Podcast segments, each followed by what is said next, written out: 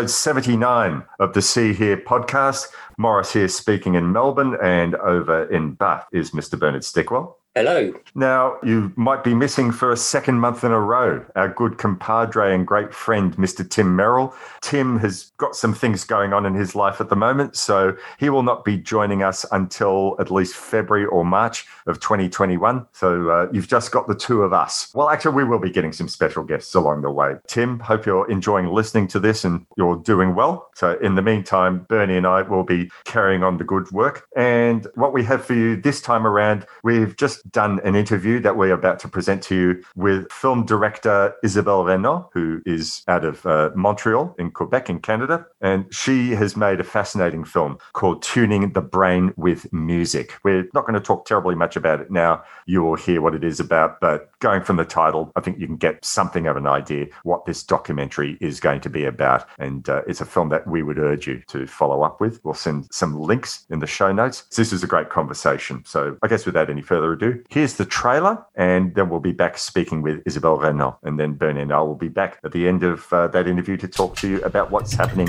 in episode 80 of See Hear. The brain is a complicated place. It's a small place, but it's a complicated place. It's only this big, right? So it's only. The theory in neurology was that when somebody's brain was damaged, it was damaged. Le cerveau emmagasine toute l'expérience qu'il vit. Donc, si un bébé vit que de la douleur, ben son cerveau va se former en douleur.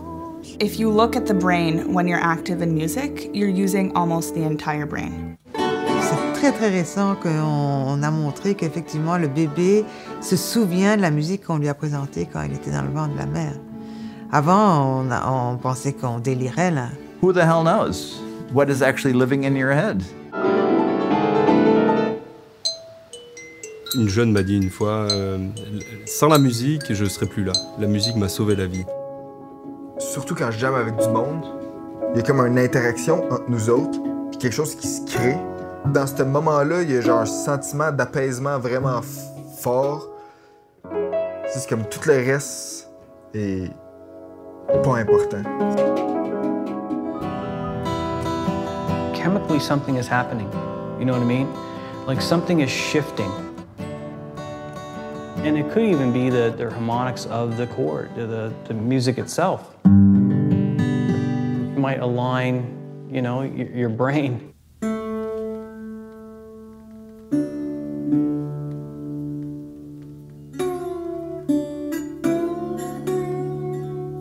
Quand j'ai les, je pense que les fils vont se toucher, je trouve sa guitare. Et quand ma tête commence à aller à gauche ou à droite, je tombe sa guitare. Si ça, ça marche pas, j'appelle des gars comme lui.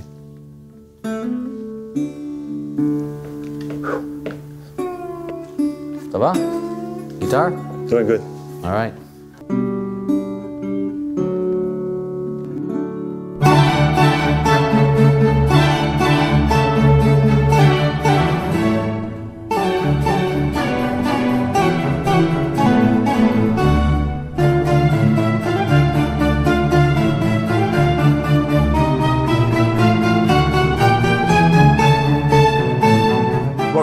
Episode 79 of See Hear podcast. Bernie and I are very, very happy to be having on a Zoom connection. We don't normally do the Zoom, but this is the first time for everything, I think.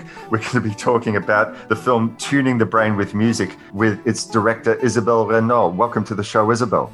Thank you. Thank you. I'm very happy to be here. Wonderful to have you. Congratulations on getting this new film, Tuning the Brain with Music, out in a very difficult year. Before we get to talking about your film specifically, we just want to look mm-hmm. at like a little bit of your background. So I know that you work as a professor at the University of Montreal. It'd just be interesting to sort of find out what are your origins with film? Where did you discover a love with film and where did you decide to let it take an academic turn? Uh, good question.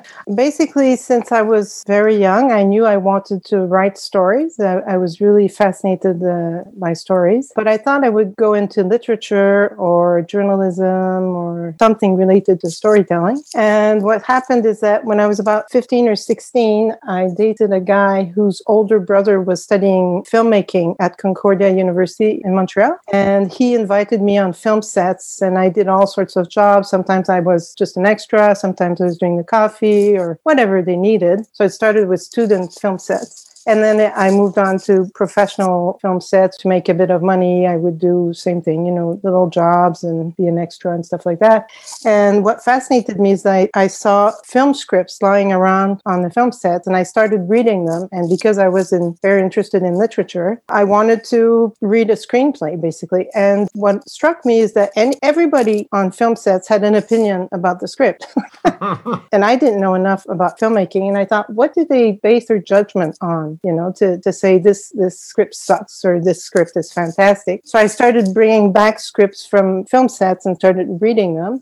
And then when I told my parents I was thinking of maybe studying cinema, they said, uh, no, wait, no, wait, no, no, forget that. You're going to have a proper education. You know, my father wanted me to be an economist. And so I flunked my math. I did everything I could. flunked the, the final year of math. That's super important. And I just uh, poured all my energies in reading novels, reading scripts, reading, reading, reading. So I did a BA in French literature. And then when I started telling my professors for my MA that I wanted to do my MA on screenwriting, they said that this was in Montreal. They said, well, a script is not a text. You can't read it. And I said, well, I've been reading them for years. I'd like to study what makes a script a script and what is the relationship of this text to the film to be made, because that's very different from poem or novel. I also wanted to see how different it was from uh, a dramatic play from theater. I like asking myself questions. I like to go in depth in, into things. Yep. And uh, so I knew that I didn't want to become a screenwriter before I understood really well what is the relationship of the screenplay to the future film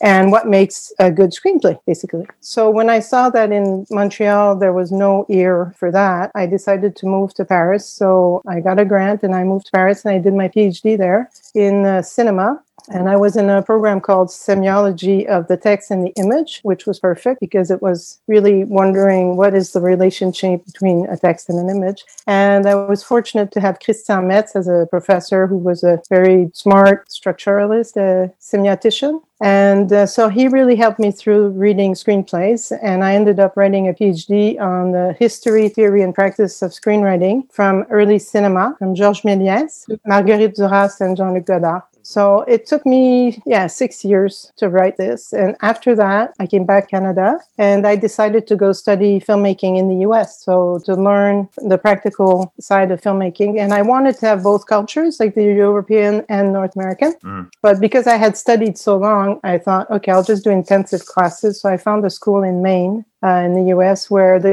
it was all the professors from LA and New York who would come to Maine for the summer and they would give us. So I had amazing professors like Alan Arkin, for example, who was the grandpa in Little Miss Sunshine. Yes. Oh, he's a yes. hero to us. We love him. Yes. So he, he, he taught directing actors and, and directing. Uh, so I had, anyways, a, a, bunch of them. Judith Weston, uh, really, really great, great people. And after that, well, I started writing screenplays and I started making films. And then the University of Montreal Montreal, they spotted me and they said, Can you come in as a guest? And I said, I don't want to be a university professor. I really want to make films. They said, We'll let you do whatever you want, but it, you know, if you can just come in as a guest at first, and then when a job opens, we'll, you know, you'll see if you're interested. Mm-hmm. So a job did open. I realized actually I really liked the contact with the students and I was doing theory and practice. So I was a happy girl.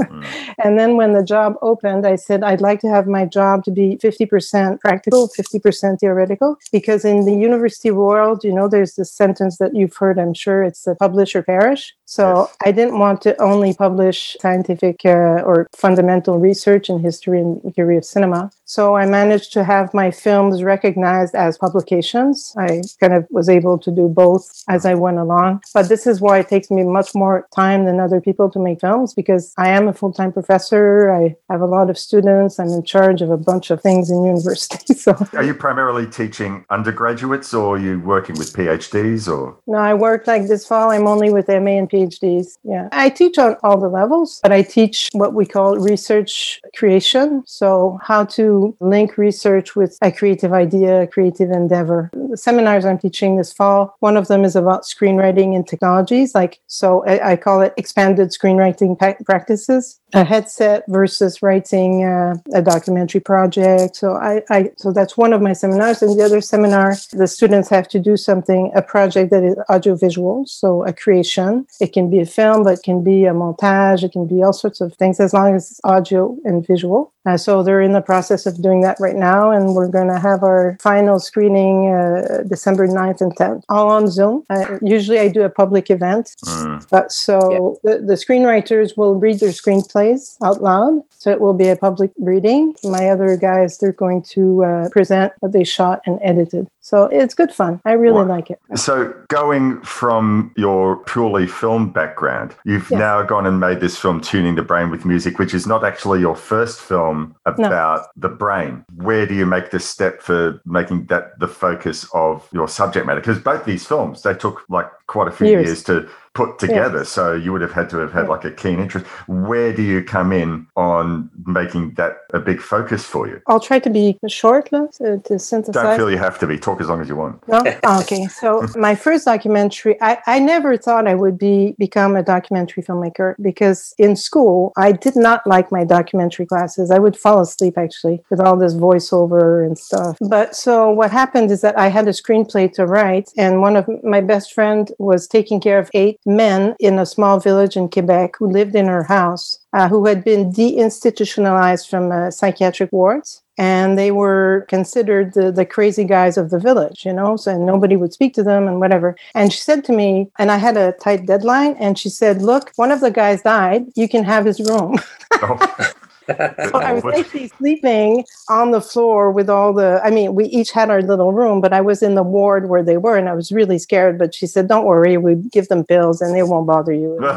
and so I ended up, you know, I would have breakfast, lunch, and dinner with them, and I was writing my screenplay. And then I, of course, I became friends with them. They were fabulous guys, and you know, the conversations were so nuts. I loved it. I absolutely loved it. So the, the perception that people had of them from outside the house was very, very different from what I was experiencing inside the house. And I started taking photos. I started recording their voices and making them listen to their voice because I realized they didn't even have photo albums. They didn't know what they looked like when they were little and all that. And after a while, I said, uh, "Well, can I come in with a you know Super 16 camera and I'll just start filming them?" But all my films have started like that. It's always kind of a I come across a situation and I'm like, "Wow, I have to film this." So, anyways, that film I went back and forth for eight years, and finally I, I finished it. I premiered it in the village, and the villagers came to me and they said, "From now on, every single day when I see this guy walking by my house, I will stop and have a chat with him." So, you know, things like that. I thought this is what I want to do in life. I want to make films that really have a, an impact on people, and not just make a film that, that's just for myself. Or and that won the best documentary film award. And my producer said, "Look, you don't have the choice. You have to keep going." So I just kept going. I won't uh, talk to you about all the films, but the brain aspect. Well, this this will make you laugh. But I made a film called Histoire de Zizi, so penis stories, which was really about what it is to be born male. Because when I was pregnant with my first child, and I realized he was a, a, a male because we saw the little mm. mm-hmm. Zizi. Schlong. I, I thought, wow, how did I do this? You know, I'm a woman. How could I have made that thing? well, the thing not being my son, of course. He, he's right there, so I have to be careful. And so I spoke to my producer about this. I said, I'm really, really like how random it is that we are born female or we're born male or we're born, you know, androgyne. And he said, Well, you want to make a film about that? I said, Well, yeah, but I don't want to make like a you know triple X or whatever. I really mm-hmm. want to know what it is to feel what it is to be a man, because obviously I'm not. So, anyways, did that and that got a good response as well. And after that, my joke to my producer was I have to change organs. Oh. and actually, in the the penis stories film, one of my characters said, "When the blood goes to the penis, it doesn't go to the brain," and it kind of stayed with me. This this image, which for a female is not that direct. And after that, I said to my producer, "You know what? I think I'd like to make a film about brains. How do brains work?" So I had that topic that in- interested me, and the other topic, and this will lead to the film about music, is that I was born in a family where everybody was deaf. So all my uncles, mm-hmm. aunts, cousins, everybody was deaf except my dad and one of his brothers. And this was a typical Quebecois family, 13 kids and living on a farm and all that. And so that really, really transformed me because when I realized realized that all my relatives were deaf. I was very little. I was about four. And I came in for this big party, New Year's Eve, and I see all these boots downstairs in the in the basement. We entered the basement door and I see coats and all that. And I look at my mom and I said, Well, where is everybody? I can't hear anybody. And she said, They're upstairs, but because they're deaf, they speak in sign. So you can't hear them. So, and sure enough, we went upstairs and they were very agitated and, and happy, and it was a fun. And I just looked around and I thought, whoa, this is something else. Since that day, I always felt extremely privileged to be hearing, extremely privileged to. My parents met singing choir, so they sang all the time in the house. I did ballet, so ballets with the piano. My cousins couldn't do ballet because, of course, can't hear the piano, you can't dance. It was always a very strong thing. And actually, when I was doing my PhD, the first part of my PhD is about silent film scripts. So I wanted to see how sound was taken into account in silent screenwriting. I won't go into this because this is another another podcast. we might need five podcasts for this, Isabelle.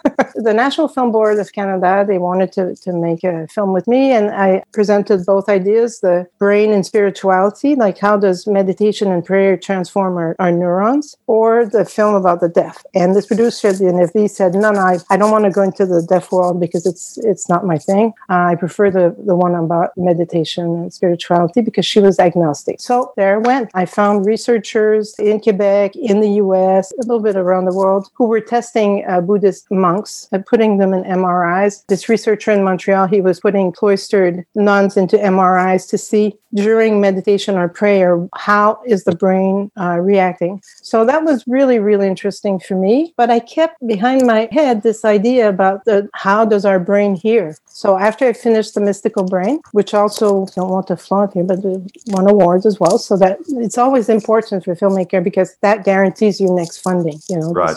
Yeah. We need these awards to keep going to get our funding. So um, after the mystical brain, I had gone to so many neurosciences conferences that I knew that there were some of them that were specialized in what you call musical neurosciences. Mm-hmm. So, and one of the uh, leaders is here in Montreal. Her name is uh, Dr. Isabelle Peretz. Uh, she's a colleague at the University of Montreal. So uh, we got together and she said, come film at the lab, which I did. And then she wrote me a letter of, of support. And I got this big grant to do research for four years from the Canadian Research Social Sciences of Canada. So I did for the first four years, I, was, I did not have a producer. I was just filming a little bit, researching, reading, uh, going to conferences, just until I could grasp what this topic was about. As I said, I'm, I'm a very slow filmmaker. I need mm-hmm. to understand things really well until I, I jump off the trampoline. Well, not the trampoline, that would be a bad idea. jump, jump off the, the, how do you say that, the trampoline, the diving board. Uh, the diving board. diving board into the, into the lake or the pool. So after these four years of research, I started thinking I have to find a producer. My producer passed away. And then I came across, and you know, people would tell me there's this guy, there's this woman. Blah, blah, blah. So finally, I found uh, Frédéric Bohbot from uh, Bunbury Films, who had just won an Oscar for a Holocaust survivor that saved her life by playing the piano to the Nazis. Oh. Uh, and it's called The Lady in Number Six. So he already had a sensibility to that topic of how music can really save lives. He was super interested pretty much right away. And we embarked together in uh, 2015 and he started looking for money. And I kept filming a little bit. And so it took him three or four years to secure the financing and i was going to film around the world and stuff so he needed he wanted me to have a good budget but it was hard to finance because uh, some people would say it was too scientific and other people would say it's too much human interest so every grant application and mm-hmm. even all the way to the editing room all the way to the screenings and the q and a's i've done people alternate between oh i like the scientific aspect but i would have wanted more and other people say oh i cried at the scene or whatever. So that's something I had experienced with my previous film as well, The Mystical mm-hmm. Brain, where the mystics wanted more mysticism and, you know, meditation se- seances and all that, which I didn't put in. It's, it's a pretty fast paced film, The Mystical Brain, which I learned from. So in the music one, I decided to have moments where we would really listen to music and not just talk about music. And I wanted to capture, as a documentarian, I wanted to capture moments where you could see people people transform because actually mm-hmm. with music it's really fast. Well, you know, you know, if you're depressed and you listen to, to something where you want to dance, it, it's going to lift your mood. Or the opposite, you could be doing the dishes and then you hear a song, you start sobbing. Um, well, it happens to me, anyways. so th- this immediacy of music's effects on our moods is something that w- I was very curious about as well. Not just for in general, but neuroscientifically, what happens to our brains Mm. when we switch moods like this, or when we start having memories and thoughts, and and the temporality doesn't count anymore. It's all mixed up of from where you heard the song. You know, you were mm-hmm. five, you were in a rocking chair with your mom or whatever. So all these things, the, the fact that our thoughts and memories get really kind of blurred by music and all meld together, that interested me as well. So I would say that I, this film is just like the beginning of the research on music in the brain. And Isabelle Peretz, we're doing a Q&A this Thursday, actually. We're having a public screening and she's going to, she and I will be doing a Q&A for viewers. So Mhm. Isabel, we had a Zoom yesterday and she said, You know that I'm going to say that we haven't found everything. I said, Of course, this is why I want you to be on the Q&A with me, you know? I like to have accurate facts. I don't like to just jump on the first idea and go, Oh, this is cool. Let's put this in. Well, I, I, I like putting things that are fun and cool, but I want them to be backed up by science. Uh, and that's probably because I have this training as a, a university professor that I need to have accuracy. Uh, it's really important. Did you find when you were piecing the film together that you were very? I mean, you, you kind of mentioned it, but you were you were very aware of getting a balance of the more spiritual aspects and the more scientific aspects. Were Mhm. there things which you left out? Were there things that you shot where you thought perhaps that wouldn't fit in just trying to achieve that balance? Loads, loads. Unfortunately, it was a very painful process. I say it's very tight because it's what an hour and twenty minutes. It was like you packed a lot in there, but perhaps uh, you know it would have been, or if you'd had the opportunity to open it up a little and breathe a little more with with certain Absolutely. people, certain things. So sorry. And on. the, the 78 minute uh, version breeds more than the 52 minutes that we were Oh, boy. asked for the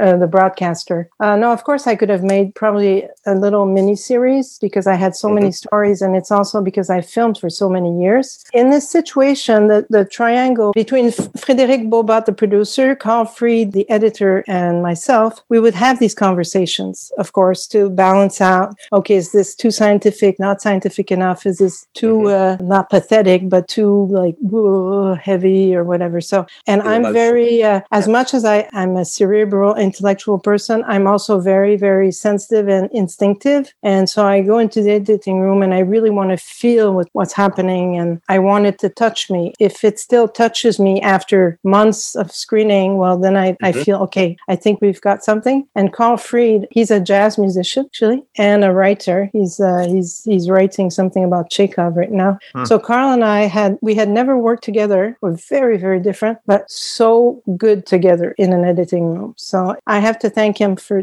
so many, many solutions he found in the editing room to bring in as many stories as possible. However, to keep that breath going. And Mhm. I didn't want to make the same mistake as I had done with the mystical brain, where we would learn a lot of things but not experience them. So for this film, the Tuning the Brain with Music, I really wanted my viewers to be able to experience what it is to go into a song, to be transformed by it. Or, f- for example, with the premature babies, Mhm. these babies were calmed extremely fast. It was incredible. I mean, of course, I shot more than what you saw, but still, in one session, the music therapist, you know, in less than 30 minutes could, you know, lower the heartbeat of the baby and really pacify these babies that are in a lot of pain. It's incredible. They're in intensive care. I mean, I could not be making this film now with COVID. Nothing Sure. could have I could have done, especially not going into uh, uh, intensive care with premature babies. And I haven't finished grieving everything I did not put in the film because uh, there were many other stories that were Sure. as compelling.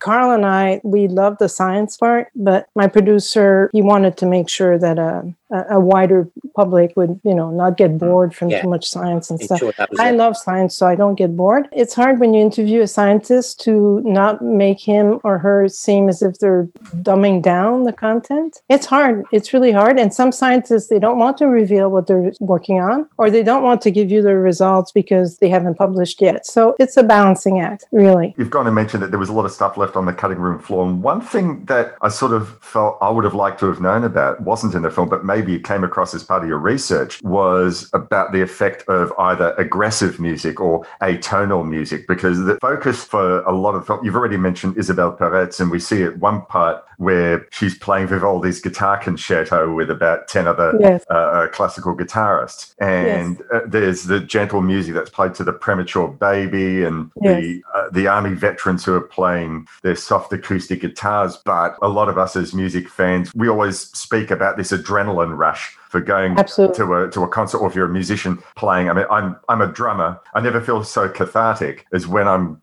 just Banging away. bashing away. But then there's also atonal music, so maybe in a classical sense from Schoenberg and the like. Mm-hmm. And the film didn't sort of mention anything about that. But did you do any research? Actually, that's a, a fabulous question, and I it's a question that in Q and A's people ask me often, and I realize now that it is missing in the film. That just to address what kind of music will suit somebody, and I always give the same example, which was one of my colleagues plays heavy metal, and he says that when he's tensed and stressed, he goes and he really has to play his heavy metal to calm himself down. Uh, so that I learned from uh, neuroscientists, but also from music therapists, essentially. However, I didn't leave those sentences in where, unfortunately, where the music therapist explains that there's not one music for soothing or one music to be happy or one. And she says it's Mhm. part of the specialization and art of the music therapist is to try songs or tonalities or rhythms with the patient to see what works with them. Uh, so that's really part of their work. And that's really from the music therapist's point of view. In terms of having put, I didn't have any scenes where people would go all out uh, with the music. So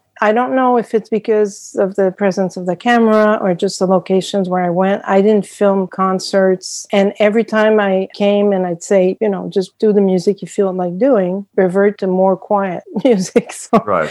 I have one of the vets who did at some point, he thought we weren't filming and he's just walking around with his guitar and going, we had put that in at some point, And then the producer, I think it was his fault again, who said, you know, this is kind of out of context. You know, he's just walking around the banging on his guitar, but it was actually a relief for him between the takes. You know, every film I've made, and I think all the filmmakers you'll interview will tell you this, is it's a grieving process in terms of all the mistakes we make, the shots we didn't do, the great scenes that were badly shot, or what we left on the editing room floor. Afterwards, you know, you, you think, oh, I should have done it differently. But at some point, it has to end. And this film took me 10 years. So I had to, Mm. you know, lock the Yeah. editing room door and say, this is done.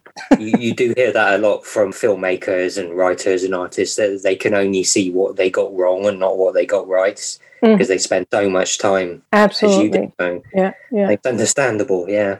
Yeah. I sort of find that one of the most fascinating things about this subject matter that you've chosen for your film Mm-hmm. is about the brain studying the brain because this is not to belittle any other part of our physiology or any other medical professionals who you know, may have to work on the hand or work on your legs or on your back or something like that if you have an injury but Yes. the the brain has the part that the neurosurgeons can see obviously but Absolutely. how how we think what we think no two people do it the same whereas you know we could sort of say right in general we have so many vertebrae in our back and Yes. you do this exercise and this will happen but how we think what we think it's Yes. incredible so music that bernie may really really love may not appeal to me and vice Yes. versa and Yes. yet we still have this same organ in our head so Yes, absolutely. So that I was very interested in how we store musical memories, how we store Mhm. sounds, how we store voices. So that's why I went to interview Dr. uh, David Poeppel Mm. from NYU, but he's also the director of the Max Planck Institute in Germany. So I just want to say he was fantastic, by the way. He was very enthusiastic, very knowledgeable, very personable. I could have watched the whole film just about him. was going to say that too. Me Yeah. too. Me too. And Carl, my editor, was so in love with David Poeppel. So we decided to really thread through all his. And the thing with, Mhm. with uh, David Poeppel that is exceptional is that he answered every single one of my questions. And I'm not a neuroscientist, so some of my questions were way off. and he'd look at me yeah. with a big smile and say, "Okay, let's try to tackle this one." So that's why he's he's in many many segments. Now he was extremely generous. I would have made a whole film just about him and his research to be honest. And that was another grieving process. Carl and I had to take him out of so many, or we'd have to cut short on certain things, uh, which he remarked to me. I was so embarrassed. I went to New York March 3rd, right before the lockdown. And I was supposed to go to San Diego with the film. And I, I decided my bag was packed to go to San Diego to the Mini Mozart event. And then I said, no, I was watching the news. I said, I'm going back to Montreal. So I, I go back. Anyways, David Poeppel said, oh, you know, sometimes you, the links, you know, it could have taken a bit more of an explanation. I said, David, I would have put you throughout, like even hours of you. I'm sorry if I cut you short. So yes, we were speaking about the way that music affects us differently. So the David Poeppel is very interested in the storage and in, in the difference between speech, language skills, and music, of course. Although music is not his primary topic. Isabelle Peretz's primary topic is music. And the thing is that the brain remembers and stores, and depending on the association that your brain made when it heard this music, was it happy association, a traumatic association? Mm-hmm. Was this something you were listening to so you wouldn't hear your parents fighting? Uh, was this something you took refuge in when you had a, a broken heart? So all these emotions are intact. It's quite amazing. And in Alzheimer's patients, we see this that there was a, something went viral just two weeks ago about a ballet dancer who heard the Saw that, yeah. You saw that. So where you know she started waving her arms and all that and dancing to the, the music. So neuroscientists are still doing research on, on the temporality of these memories because they see that the memory is intact even if you've developed dementia, for example. But I didn't want to put those elements in my film because there's a beautiful film that was done already on this topic, uh, which is called Alive Inside. They went around elderly homes and made them playlists to see how uh, so uh, between filmmakers, I'm very respectful of not stepping on another filmmaker's feet. You know, if they've done it well, I'm not going to repeat it. There's another film called uh, "This Is Your Brain on Music" yep. uh, with uh, Levitin, who's a university professor here at McGill.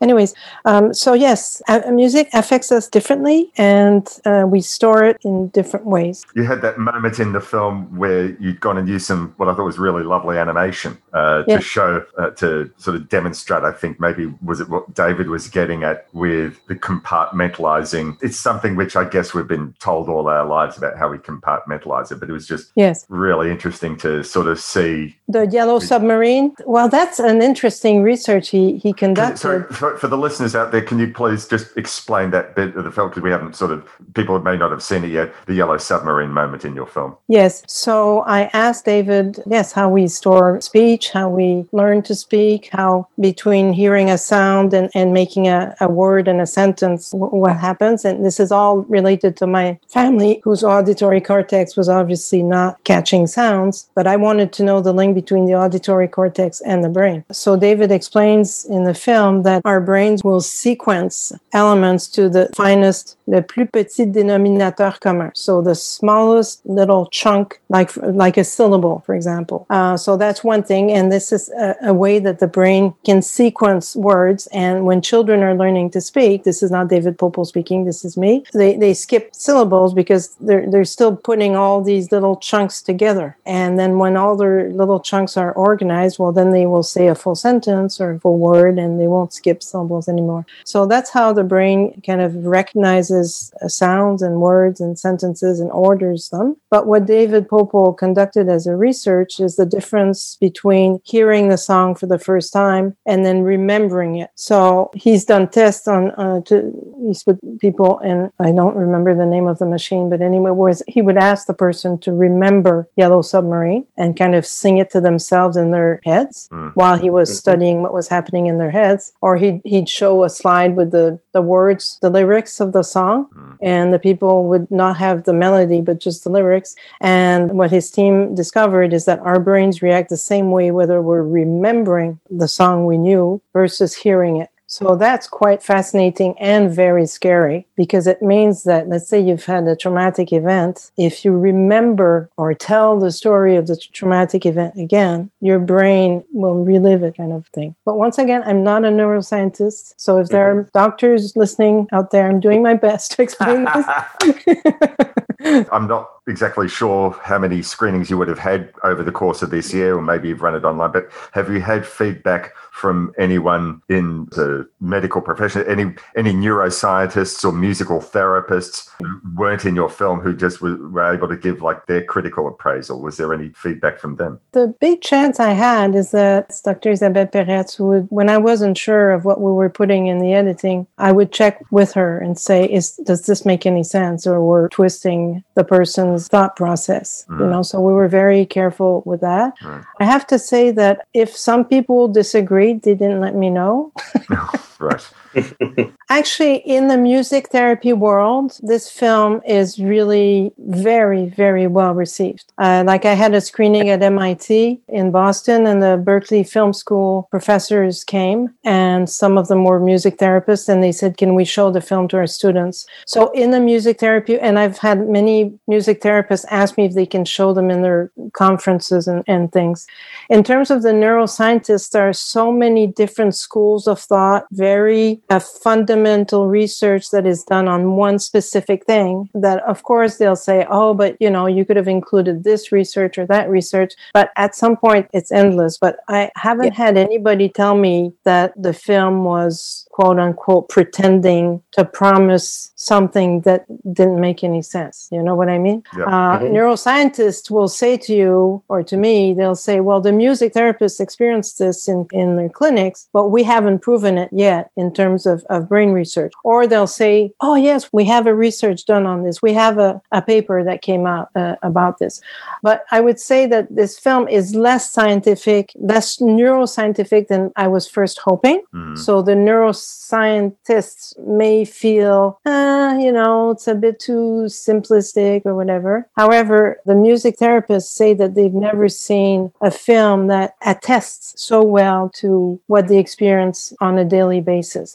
And for me, being a, once again, from the university world, I wanted to make bridges between scientists, clinicians, Mhm. and real people. And that is always something very difficult because there's always somebody who's going to say, oh, but as scientists, we, we would never uh, say this. Yes, so, okay, but can you just look at what happened to this patient with the music therapist? I'll see, you know, this upcoming Thursday, our crowd will be a university crowd on the 26th. Isabelle Peretz and I are doing Q&A. Maybe there, that's where I'll receive the tomatoes and the, but you can make a nice salad. Absolutely, or a great sauce, but I'm on Zoom. Hey! so I can let you know afterwards if you want to. Yes, uh, yes, we'd love to find out. Isabelle, it was only recently that I remembered I had on my bookshelf the fantastic book by Oliver Sacks, Musicophilia, who I can't remember the name of the lady. Connie Tomaino. Yes, I was going. You know, you started speaking. I'm not a psychic, but I knew you would talk to me about. Maybe you are. Maybe you are. Uh, and I so- have his, his book Hallucinations right here, right beside me. So Right. Musicophilia is brilliant. But all all of Oliver Sacks' writings, and may I just interrupt you for one little Yeah, yeah, second? sure. Oliver Sacks had accepted to be in my film. I did a pre-interview with him in New York. I spent Uh-huh. a week in New York, and he wanted to do a pre-interview. He wanted to make sure I had read his books, that I would would ask pertinent questions. And then his agent called me and said Oliver has had a relapse of his cancer. I was heartbroken, and I dedicated the film to Oliver Sacks because, of course, I saw the film Awakenings. But um, uh, it's also when I was doing the research, I came across his book Musicophilia. Right. So I went to film in the Bronx, in the hospital where Oliver Sacks worked for 30 years with Dr. Connie Tomaino, who is a music therapist who, with Oliver Sacks, worked on uh, bettering the well being of their patients. As I said, it's been years since I read the book in full, but I pulled it off the shelf in the last week and just Mhm. was sort of flipping through it just to read a few individual test cases. And one thing that I had remembered the beauty of your film is it's showing about music therapy and how music can aid us in any number of ways. I think it was a lawyer who found that he was able to use uh, singing as a replacement for speech because he'd lost the ability to speak after his stroke and what music did for the premature babies and all that. But there's a good chunk of the Musicophilia book that talks about how music has, at least in Oliver Sacks's clients' cases where it added to their detriment. And there was one fellow who I think he mentions who had seizures whenever hearing music, and another one who all he heard when he heard music, it was Mhm. like static, it was noise to him. I mean, there were Yes. other instances where it described how music came to people's aid. And I think there was one fellow in the book, he'd had uh, an aneurysm, and the bleeding in his brain had caused him long term to become completely unemotional and detached to everything. But it was only when he started to sing that the emotion came back to him. Absolutely. but as I'm saying, there, there was a good chunk of this book, and I found it frightening being as a music lover, thinking, gosh, I hope that never happens to me. But Yeah. music became almost the enemy to some people. So just basically, you've already sort of got an answer. The first thing that I was going to ask was, did you have the chance to meet up with Oliver Sacks? But in any of the cases that you had investigated, were Yes. there people who had music become a detriment to their well-being rather than an aid to their well-being? Yes, absolutely. So I went to New York for a week uh, for uh, was called Live Arts, and it was uh, a whole week dedicated to Oliver Sacks' work. So I saw him every day, pretty much, and we did, yeah, have uh, this this pre-interview that was really uh, very moving. I was shaking because he was like my. Anyways, he presented me to his biographer, whose name I forget right now, Weschler, I think. He's a New York Times journalist. Anyways, I interviewed him. He's not in the film, but for him, music was like noise. And so it's called amusia. Yes. And this is what Isabelle Peretz has, has uh, spent her whole life studying. So these people do not recognize melodies and they are unmoved by music. And uh, Weschler, whose first name I forget, said that it was very odd for him because his parents were musicians and were music lovers. And he said he, he was just, it doesn't affect him. So I thought of putting that in the film, but it, it kind of took a long explanation to just get to that moment. That's we were talking about what, you know, stayed on the editing room floor. Well, that was one of the interviews that didn't get into the, the film, but it was really fascinating. And with regards to trauma, I met a vet at Connie Tomaino's um, at the hospital, at the Beth Abraham Hospital, who did not want to be in the film, but he helped me on on the film. He was in the Iraq War and he was burnt on uh, in public.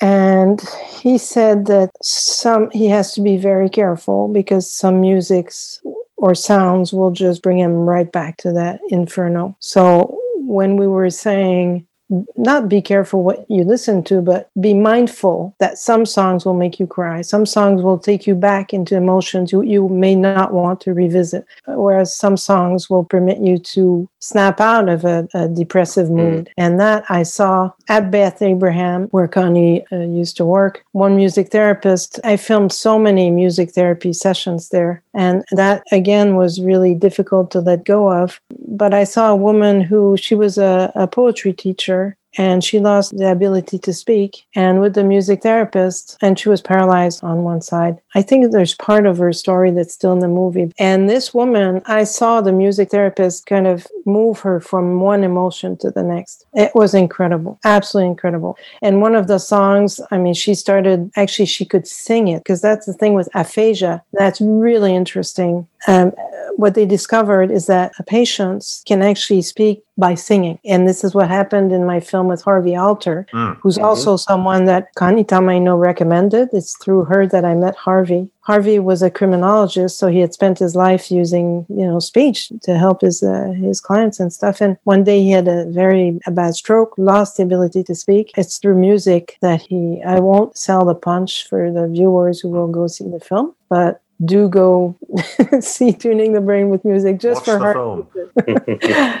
so that's very interesting as well. And this is why david Poeppel uh, interested me his, his research interested me because he's interested in how we store speech versus uh, and language versus uh, uh, music so it appears that it's easier to sing words than to speak words in certain situations so i don't know if this answers your question but if you've had a trauma linked to uh, where you were listening to a specific song I, I would probably be mindful that not every song will be in a good mood. it's, it's interesting because you mentioned there about the Iraq veteran who didn't want to be spoken to. So we, you know, we've heard stories. I don't know how apocryphal or real or whatever, but we'd heard stories about American soldiers using loud music as a Yes. means of torture. I oh. imagine that.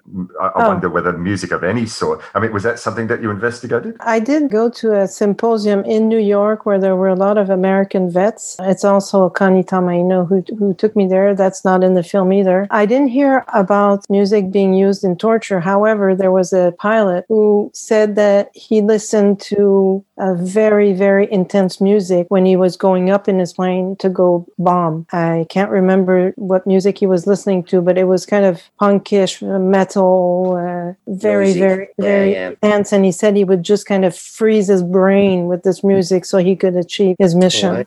There's also that famous scene in Apocalypse Now where they're Of- they're attacking the village in the helicopter and they're playing Ride of the Valkyrie. Um, Yeah, I that's, bet you. that's how they got off on, on that sort of thing. So Yes. If I were to continue this project, I would go into these topics that you're raising. Your point is taken. Absolutely. It has to be, it should be addressed, which I didn't do. Well, maybe you can make a big director's cut a couple of years from now.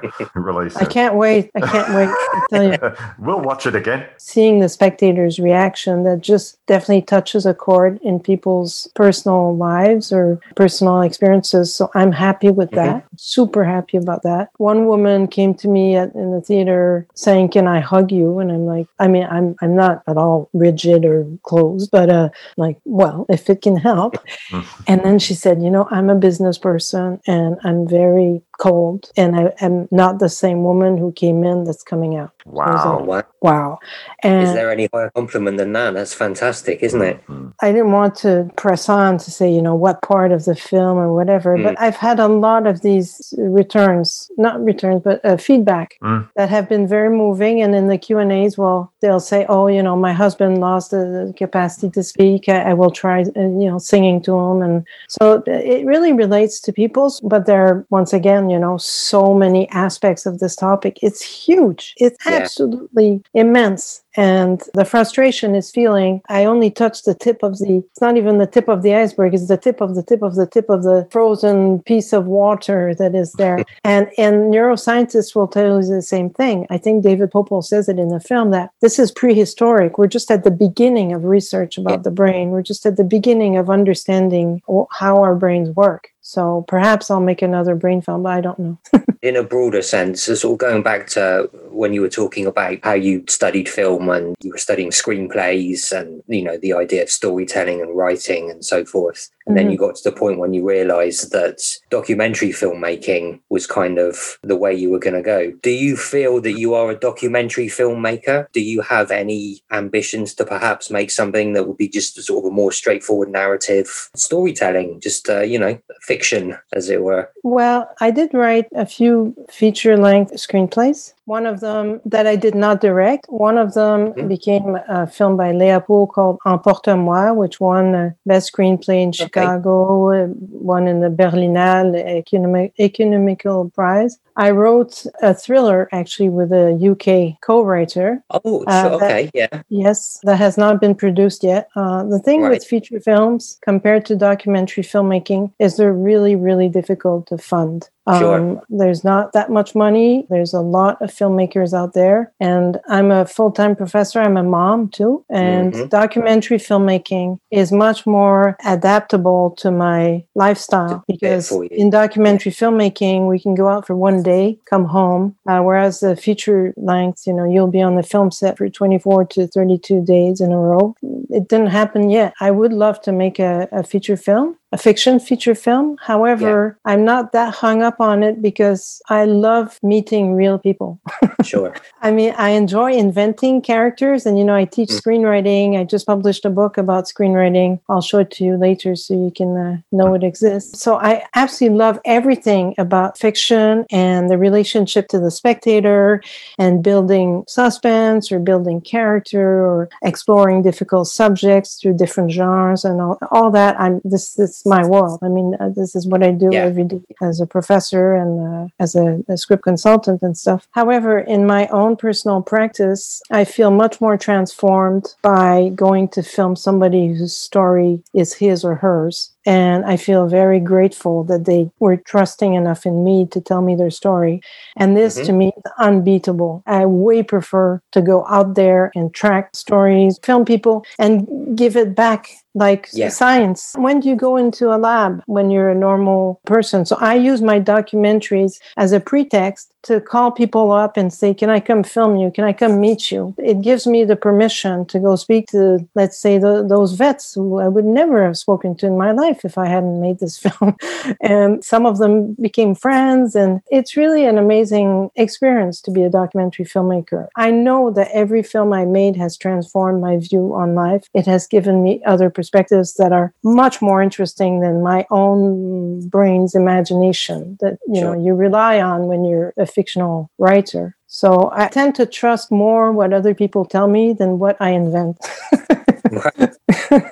When you put it like that, why would you want to make any other type of film? That just sounds no, but great. honestly, I'm taking a break right now. But during the pandemic, I, uh, of course, as everybody else, I was uh, uh, in isolation, and I started taking photos of certain things. And I think my next project will be uh, uh, something I do by myself with uh, no broadcaster, with no public in mind, and just to, to do something for myself without having all the pressure of having to respond to this uh, requirement. Any idea what that might be, subject matter wise? It's about memory because uh, at first my film about the brain was was called Brain, Music, and Memory, and the memory part we took out because it became you were talking about the fact that neurosurgeons can see the brains. Well, I did interview a neurosurgeon who was fascinating, and at McGill University we have the Neurological Institute, and they operate one of their fields is they operate. Uh, epileptic Oh, right, patients yep, seizures. that are awake during the operation. So not only do they see their brains, but the person is awake and they ask them questions to make sure that they're Sure, yeah, yeah. Or- But anyways, that's something I had put a little snippet in my previous mm. film in the mystical brain. I used footage, archival footage from the Neurological Institute where you see a doctor actually operating live, uh, like in the 50s. Mm. So that's another part of it. The, the, the mechanics of the brain interest me as well.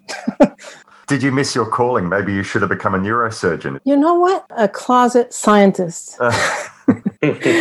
and because I was so stubborn to flunk my math, so my father would not force me to become an economist, I could not get into any science program. Oh, so so What I ended up going in, Yeah. in literature. but no, I, I do love science. I, I, I have to say, I don't know that I would have been a surgeon, but definitely, as I was saying, I like to go in depth in, in questions. I like to understand things uh, in a profound way. And also, I am fascinated by research. I'm fascinated by what people decide to look at, you know, whether it's to put a little droplet of water under the microscope and, and see what happens. And I think that we should have more respect for scientists, even though some of them work on molecules versus some of them work on uh, frontline uh, research. I think Mm. all of this is really valuable. And uh, if if the pandemic has has, is, has given us something, it's maybe a bit more respect for for science, you know, in terms of research and uh, well, solve, depending on who you speak to. yeah, well. solving Yeah. solving problems. I think it's that curiosity and that respect for curiosity for knowledge and science and the respect for that. It is very apparent in, in the film. I think that comes across very, very well. Oh, good, good.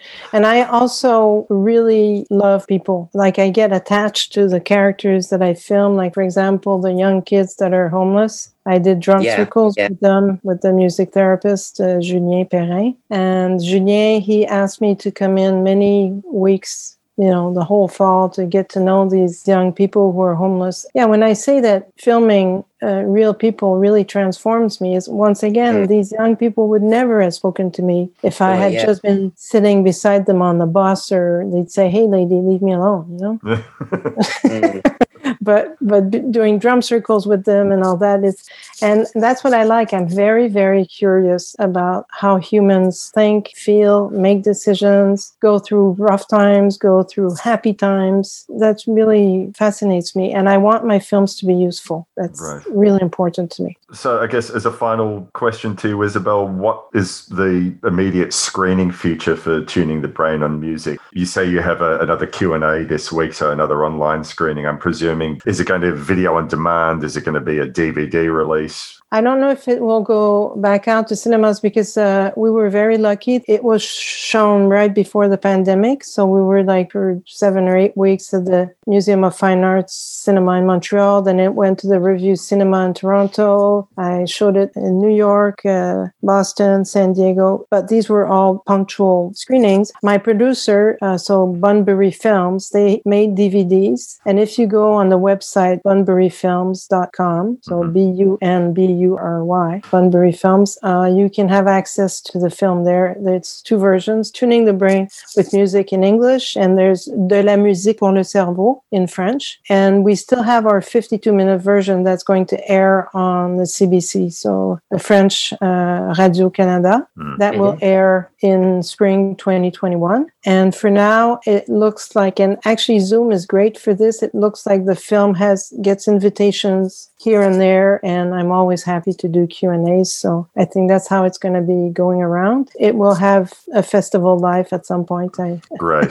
When we put this episode out we'll put a link to the bunbury films website. Oh great. Our, our, our listeners who've really enjoyed this conversation and i hope they have uh, will be able, will know how to uh, how to search the film out. So yeah, Bernie and I found it definitely really fascinating, and it's just been wonderful being able to speak with you this uh, morning, afternoon, evening. uh, that's thank you. thing being on all parts of the globe so. And this is the real uh, salary for my labor is to be able to speak with guys like you and and know that your podcast is well listened to and it will touch other people. It's always it's always about making relationships. I just published a book in england actually a routledge called reading and writing a screenplay fiction documentary and new media. And so i'm very very proud of this book. And in this book i speak about what it is to write for you know the screen for fiction but also for new media like uh, uh, augmented reality virtual reality and it's mm-hmm. it's pretty much it sums up pretty much all my research that i've been doing you know,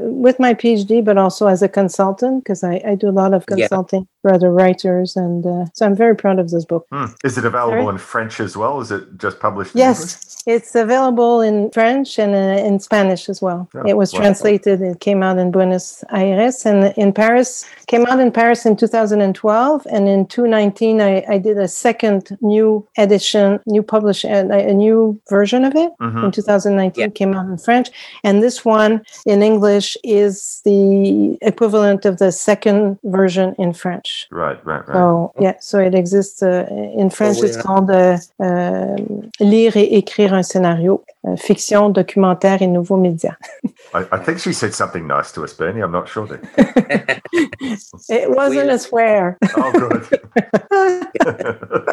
well, we'll definitely anyway. put uh, in the uh, in the show notes to the uh, the publisher website and so on, so uh, okay. people can can get hold of that if they would like to. That's fantastic. Mm. Yes, thank you, and it's full, filled with examples of yes what happens between the script and the film set and the director and yeah. all fantastic, these. Fantastic. Yeah, great, great. Okay, well, thank you so so much, guys. It was um, so lovely. Thank you very much, Isabelle. It's been absolutely a delight. We're going to go to a break, and then Bernie and I will be back to talk about what is happening in episode 80. We'll be back in a moment.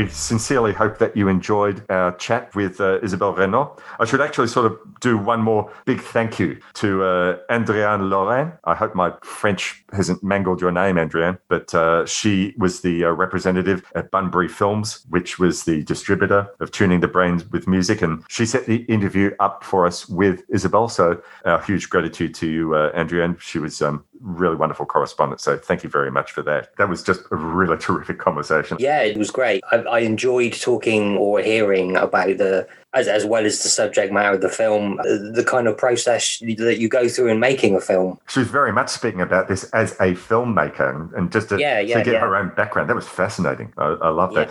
I think because, you know, you were saying to me earlier on in the week, we've never sort of done something with a scientific bent. You know, we, we've done so many films that have been talking about maybe a political angle or about the uh, history of a particular band or a style of music, but I don't think we've done something like this before. So I'm really glad that all these films under the banner of music films can still take us to different places that we don't expect. And one particularly when it's uh, such a accessible and interesting film, you know. So um, it was fantastic. Thank you so much, Isabelle, for coming on and spending some time with us. Indeed. So, episode 80. This is going to be the final episode, official episode of See Hear for 2020. However, there will be two episodes out next month. One will be an official See Hear episode, which I'll talk to you in about in a minute. But also, I've been invited to come back onto the projection booth for an extra episode of that next month. And we'll be talking about a new documentary about the surf band The Ventures. We're looking forward to talking about with Mike White and Skizz Cyzyk about uh, that documentary on The Ventures. And Mike has given me his blessing to put that episode of the projection booth in our feed as well. So you'll get that but you'll also get our official See Hear episode, which will be number 80. We'll be talking with another director. I think he's based in Los Angeles. His name is Brent Wilson, and he's gone and uh, released a film this year called Streetlight Harmonies. Now, anyone who knows me knows I am obsessed with a cappella and have a huge love of doo wop. And this film is a documentary about the history of doo wop, all the wonderful stuff, but I believe there's a dark side to this as well. So, this should be a fascinating film and really looking forward to talking with Brent about that film. But we have a third wheel on the show with us next month. I'm very excited about this. Here in Melbourne, one of our main public access radio stations is PBS FM. And if you're here in Melbourne, you'd obviously know about this station. One of the shows I love to listen to is a program called The Malt Shop Hop. The host of it, Peter Merritt, aka Mr. Doo Wop, has been running The Malt Shop Hop for many, many years. And he's probably Melbourne, I dare say, Australia's foremost authority on the history of doo wop music. He just every week he just goes through these great songs and so many groups that I've never heard of. I mean, I've got some doo wop in my music collection, but Peter really, really super knows his stuff. So I asked him if he'd want to join us to talk with Brent about his film Streetlight Harmonies, and he was only too happy to do so. So we have a doo wop expert, Bernie, coming to join us to talk about. He'll ask all the good questions. Yeah, so that, yeah. that should be a lot of fun. We'll just agree. Yeah, we'll just uh, yep, yep, Yeah, yeah, yeah. that's a good song. Yep, yep, agree. I like that one. Yeah, yeah, yeah. I've heard that one. really look no super looking forward to that next month episode 80 so if you want to get in contact with us you can send us an email at see hear podcast at gmail.com we have the facebook page facebook.com forward slash groups forward slash see hear podcast. And there's been a little bit of activity there of late which i'm quite happy to see. I don't want it to just be about me saying hey what's your favorite music related film? I like to see other people getting on there and talking about their favorite music related films or making recommendations. And there's been a little bit of that going on in recent times which excites me no end. And we are on Instagram as well. We are uh, at See Hear Podcast, all one word. So um, you can follow us on there for the um, very occasional posts that I put up. But uh, believe me, they're worth the wait. yeah so hopefully you'll be having a lot of uh, neurological photos for this month bernie Yeah, I'm going to be posting some uh, when we finish speaking here, in fact. Great. A lot of a lot of photos of the brain. So I guess that finishes off episode 79. I've got some editing to do.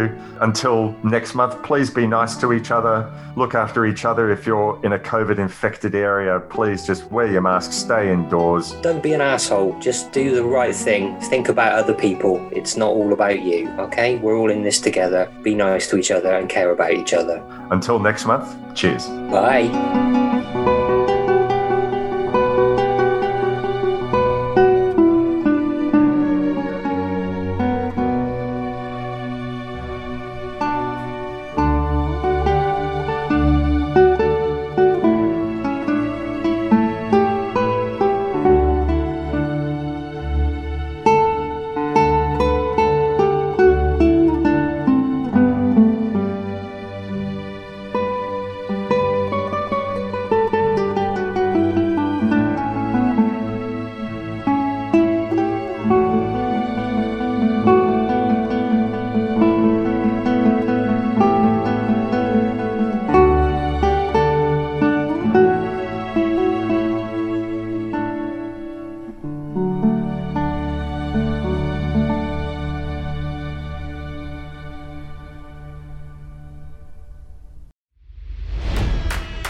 It's NFL draft season, and that means it's time to start thinking about fantasy football. FantasyPoints.com features industry leading experts and prognosticators using proprietary hand charted data to help you score more fantasy points. FantasyPoints.com is the place to go for whatever kind of fantasy football you play. Whether you play fantasy football, daily fantasy sports, or do a little bit of everything, Fantasy Points has the meticulously researched content to guide you to victory. And why wait for the fall? Fantasy Points also covers the new spring football league, the UFL. Join the guru, John Hansen, Scott Barrett, Joe Dolan, and other massive names in the fantasy football universe with an exclusive offer. Use code Pantheon for 15% off any fantasy points package, including the all in package, with access to every article, tool, and data nugget that Fantasy Points has to offer. That's fantasypoints.com and code Pantheon for 15% off at Fantasy Points. Fantasypoints.com. Code Pantheon. Score more fantasy points.